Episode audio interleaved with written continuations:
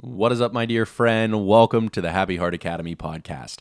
I am your host, Tyler Joe Stratton, and today we are spending some time in a book that I've been studying that is helping me to take back the control of my life and helping other people to take back control of their own life, whether it's after a heartbreak, a loss, a devastation, uh, divorce. So, uh, the book that I've uh, been studying for these past four months that has been absolutely a thrill to work through is called Awaken the Giant Within. It's by um, Tony Robbins, and it's how to take immediate control of your mental, emotional, and physical and financial destiny. This book has been so enlightening, powerful, persuasive, argumentative. It's been so insightful. And today I just wanted to spend some time with you to get very clear on this topic that I've been studying on chapter 21. It's the relationship destiny, the place to share and care. And um, we're going to be diving into this idea because in this book, he shares with me another book called How to Make Love All the Time by um, this incredible author. But here she talks about these four phases that can oftentimes kill a relationship. And I think this is important for anybody who's either been in a relationship is currently in a relationship or is hoping to get back into a relationship uh, because I think having the awareness of what kills a relationship can help you sear through your current relationship, can help you uh, in your future relationship, and also help you understand your past relationship so that you can improve upon a new relationship that's to come. So today, hey, listen, if you're struggling with a heartbreak and you're struggling to move on or let go of the past pains, be sure to click the link in the show notes below for you can schedule a free 30 minute call with me where we walk through together, learn about your situation and talk through how can you go on from getting unstuck to feeling more powerful, more present and more able to move through this heartbreak so that you can finally move on, let go, and create happiness during your singleness. And if you're interested in that, be sure to check out the show notes below. Schedule a call with me. It's a free 30 minute call. I'd be more than happy to show you what you're currently doing that's keeping you stuck, how you can get unstuck, and what I would suggest you do during your time of singleness so that you can create happiness, some forward momentum, and a meaningful pursuit that can help you get yourself out of this and unstuck. So, like I said, be sure to check out the show notes below. And let's move on to today's episode on the four phrases that oftentimes kill a relationship. So, like I said, I've been studying this book for quite some time, for about four months now, and I've been diligently patiently working through this book. It is a massive book. Um, and uh, I've been trying to really soak it all in and, and, really implement the strategies in which this book talks about and works you through. And when I came into this uh, chapter on chapter 21, it talks about how relationships must be nurtured, which it's like, well, duh, but hear me out. I want to share this with you real quick. It says, in reality, the only way a relationship will last is if you see your relationship as a place that you go to to give and not a place that you go to to take. I think this is a beautiful concept because oftentimes I feel like many of us that are haven't been able to heal our hearts, to love ourselves, to fulfill ourselves, we oftentimes get into a relationship so that they can complete us so that we can feel better about ourselves, so that we have a sense of identity, a sense of purpose, a sense of worth, and we're taking it from them.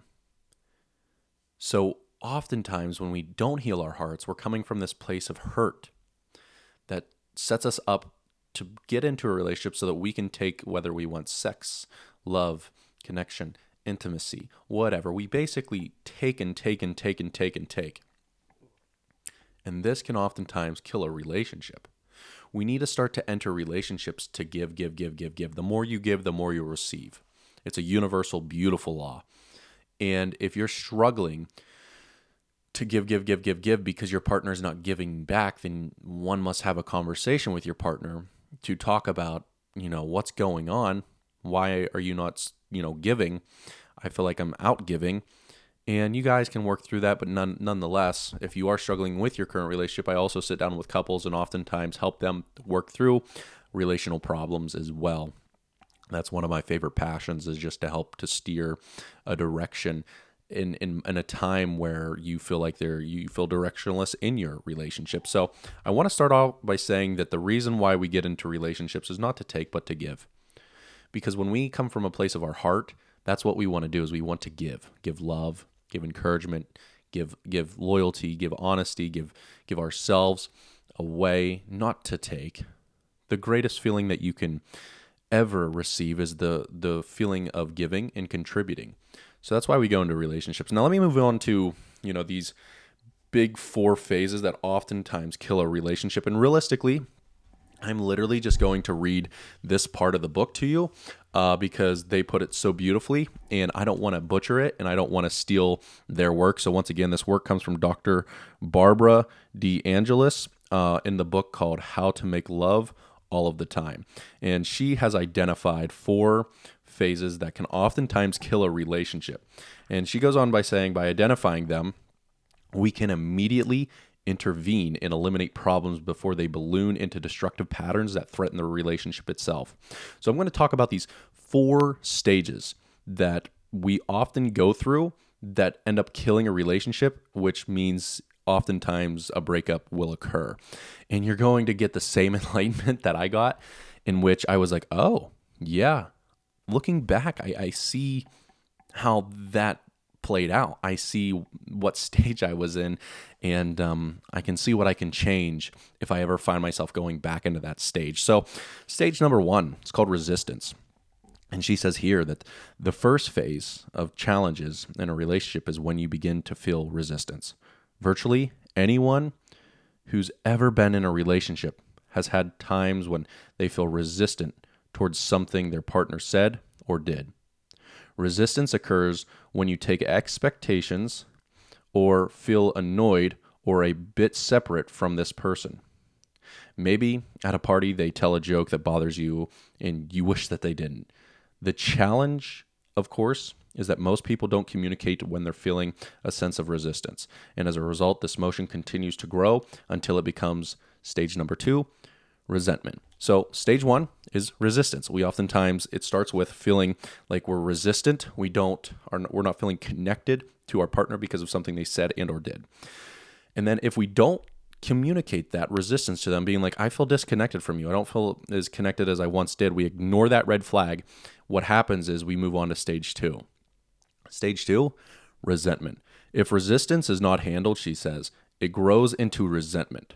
Now you're not just annoyed, you become angry with your partner, and you begin to separate yourself from them and erect an emotional barrier. Resentment oftentimes destroys the emotional intimacy of that relationship, and this is a destructive uh, pattern within a relationship that, if unchecked, will only gain speed. If it is not transformed or communicated, it often will turn into stage number three rejection. So, stage two, after stage one, you're going into this resistance. You're, you're feeling separated. And then once you don't communicate that, you move into resent, this resentment stage.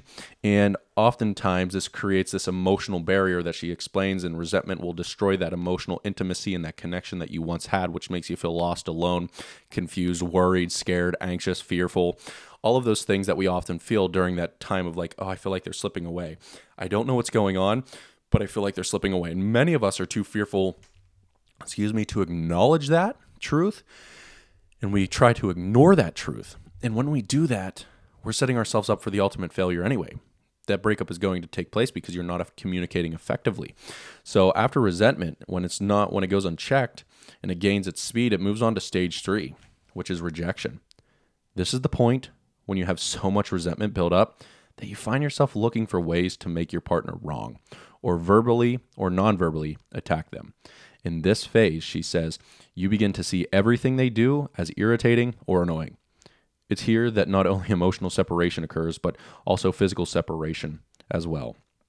If rejection is allowed to continue on to lessen our pain, we will end up moving into stage number four repression. So right now you've got resistance. You're feeling a little resistant toward your partner because of something they said and or did. I don't whatever that may be. And then you if you don't handle that right away, you don't call it out for what it is, you're not bold, you're not courageous, you're not like, "Hey, I got to talk to you about this. Let's sit down." You move on to stage two, which is resentment. And this is when there's that emotional barrier uh, that starts to build up where you start to slowly disconnect um, that intimacy with them.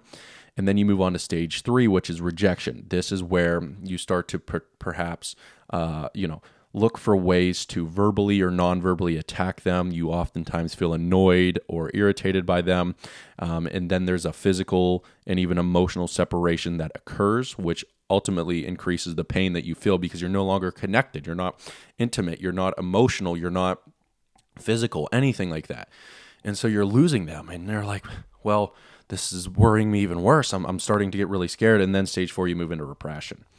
You see, when you are tired of coping with the anger that comes with the rejection phase, you try to reduce your pain by creating emotional numbness. You, this is the oftentimes that I call the barrier around your heart. You close off your heart, you numb yourself, and you avoid feelings of any pain. But you also avoid feelings of passion, love, and excitement. You see, when you cut off your your heart to the pain, you also cut your heart off to the love. And this is why it's so dangerous. This is what they call the most dangerous phase of a relationship because this is the point at which lovers become roommates. No one, and she says, no one else knows the couple has any problems because they never fight. But there's also no relationship left. So th- these are the four stages that I wanted to share with you that brought so much enlightenment to my previous relationships and also to my current marriage. It's like I want to make sure, and this is what something I think uh, Nicole and myself beautifully do, and one of the reasons why I fell in love with her and I chose to love her so deeply and intimately is because we communicate so effectively. Communication is so key. And before I go any further, I want to talk about she then goes on to explaining well what's the key to preventing these four r's from happening? The resistance the resentment the rejection and the repression. The answer is simple. She says you must communicate clearly up front. I want to talk about how important it is to communicate to solve these issues. You know if you just if you started to feel resistance right up front and you didn't communicate that you're probably going to move into resentment. And if you still don't communicate that you're going to re, re, you know move into rejection. If you don't communicate that, you're going to move into repression, which all ultimately then leads to a breakup, a divorce, a separation. And this is so tough. This is so tough, but here's here's the beauty behind this is all you have to do is communicate. Be courageous act when you feel like you know you have to act and speak up when you know you have to speak up. You don't have to be a jerk about it. They don't have to be a jerk about it, but you can sit down and you should be able to create the space with your partner that allows you to be like, hey, I need to hold this conversation with you. And we're grown adults here. We love each other. We respect each other. We don't need to yell. We don't need to scream. We don't need to point fingers. I just want to tell you that what you did earlier is making me feel resistance. It's not making me feel like I'm I want to connect to you. It's not someone that I'm like I want to respect or follow or fall in love with. And if they're a healed person, they're not going to take that and say like, "Well, then fine, you can just leave." Like if if you don't accept me for me, then you can just be gone. Like that's wrong. No. No, it's just a matter, of, "Oh, okay, I hear you." What I do, I, am I'm, I'm just not I'm really not um, exactly sure. I might be sure what I did, but can you explain to me what I did so that I don't do that again? That's that's coming from a place of your heart rather than your hurt. See, coming from your hurt would would say if I sat down with Nicole because we had this happen. I, I mean, probably in our first year of our relationship when we first started dating, um, and I don't know if I talked to you guys about this before, but I had I went back home because um, I live about three hours away from where we currently live now to visit my family, and I went out with some friends, and um, it was just literally me and the guys, and I ended up running into a uh, partner back at a bar, and I was just kind of like. I noticed when I saw her, it sparked feelings, and I was like, "Oh boy, that's weird. I wouldn't have expected that." And but it hurt me a little bit because I was I was dating uh, Nicole and I absolutely enjoyed her, but I was like, whoa, this reconnection, this this conversation sparked up these feelings, and that kind of confused me. So that was like on a Friday, Saturday night, something like that. And so when I came back um, home on that Sunday, she came over to my house and we sat down and talked. That action is what I think helped me to build a deeper connection with Nicole and knowing that she's a lifelong partner. Because here's what happened. I sat her down and I was like, um, listen, I had an experience um, this weekend. I was out with some friends and I and I and I ran into this girl that I used I was I, I had a relationship with and it somehow sparked you know like a like a feeling. Like I was like I miss her. I'd like to be with her perhaps or just you know be curious on what this emotion is. And she was so respectful and so open. I mean, she was hurt, right? Like you don't want to hear that from your partner. She was hurt, but the way that we communicated to each other was I figured I was going to get yelled at. I was like, that's it. I can't do this. We're done. Like, if you haven't feelings for another person, like, you got to get out of here, yada, yada, yada. You know what I mean? Well, that wasn't it. She was just beautifully, like, open. She was like, listen, I, I there's nothing I can do. This is on you. Like, figure, figure it out. Like, she, and we, we talked through it and we spent like two hours talking through it. And she was crying, and I was like, I was crying. I wasn't sure what was going on. I was like, why do I even feel this way? I just don't like feeling like I feel like I feel something for another person when I'm with somebody. And when we communicated that, the communication that we had drew us closer, helped us to create more intimacy, connection, trust, honesty, love, fulfillment. It, it really did. It, it, it extremely helped uh, the relationship move forward. And so I want to share that with you because if you're feeling resistance in what whatsoever, make sure you communicate your resistance and what has happened clearly and, and they should be able to respect uh, respect you love you and and be open to whatever experience you're experiencing um, knowing that we're going to change as individuals throughout our relationship with our partner um, you know we have to be open to the change that they're going to experience as a, as a human being and what we're going to experience as a human being. And we got to share those experiences openly, honestly, truthfully, loyally, so that we can continue to establish and build a strong relationship with our significant other. So, my friends, I hope this served you today. I hope you found this helpful. I hope you found this insightful like I did because these four stages is something I feel like we all go through. And some of us end our relationships after these four stages. Some of us intervene during these four stages and continue to build a relationship. But remember, at the end of the day, let's keep things simple. Let's keep things simple and understand that we must continue to communicate courageously from our heart rather than our hurt. We must stick up for ourselves and stick up for our partners by speaking from our heart rather than our hurt. And if I think we do that a little bit more, I think we will experience more joyful and loving relationships with ourselves, others, God, and everything in between. And we'll continue to strive and create a beautiful quality of life moving forward. Listen, my name is Tyler Joe Stratton. I am a heartbreak recovery coach, and I help heartbroken singles create happiness during their singleness so that they can finally step into the control of their life and move on happily ever after.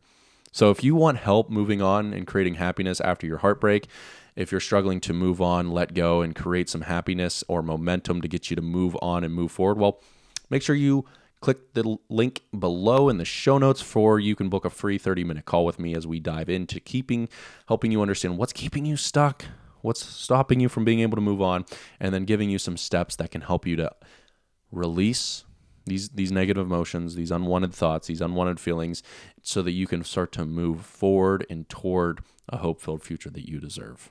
Listen, if you like this episode today, be sure to subscribe to the YouTube channel or subscribe to the podcast wherever you're listening to this at, and be sure to share it out with one, two, or even three of your friends that you know that are currently struggling in their relationship or just or needs uh, needs a little bit of a word of advice. Listen, you can be the dealer of hope you can create the light at the end of the tunnel for other people. It's a beautiful gift to give. So be sure to share this out if you found it helpful with one, two, or three of your friends as we continue to help the brokenhearted create happiness during their singleness.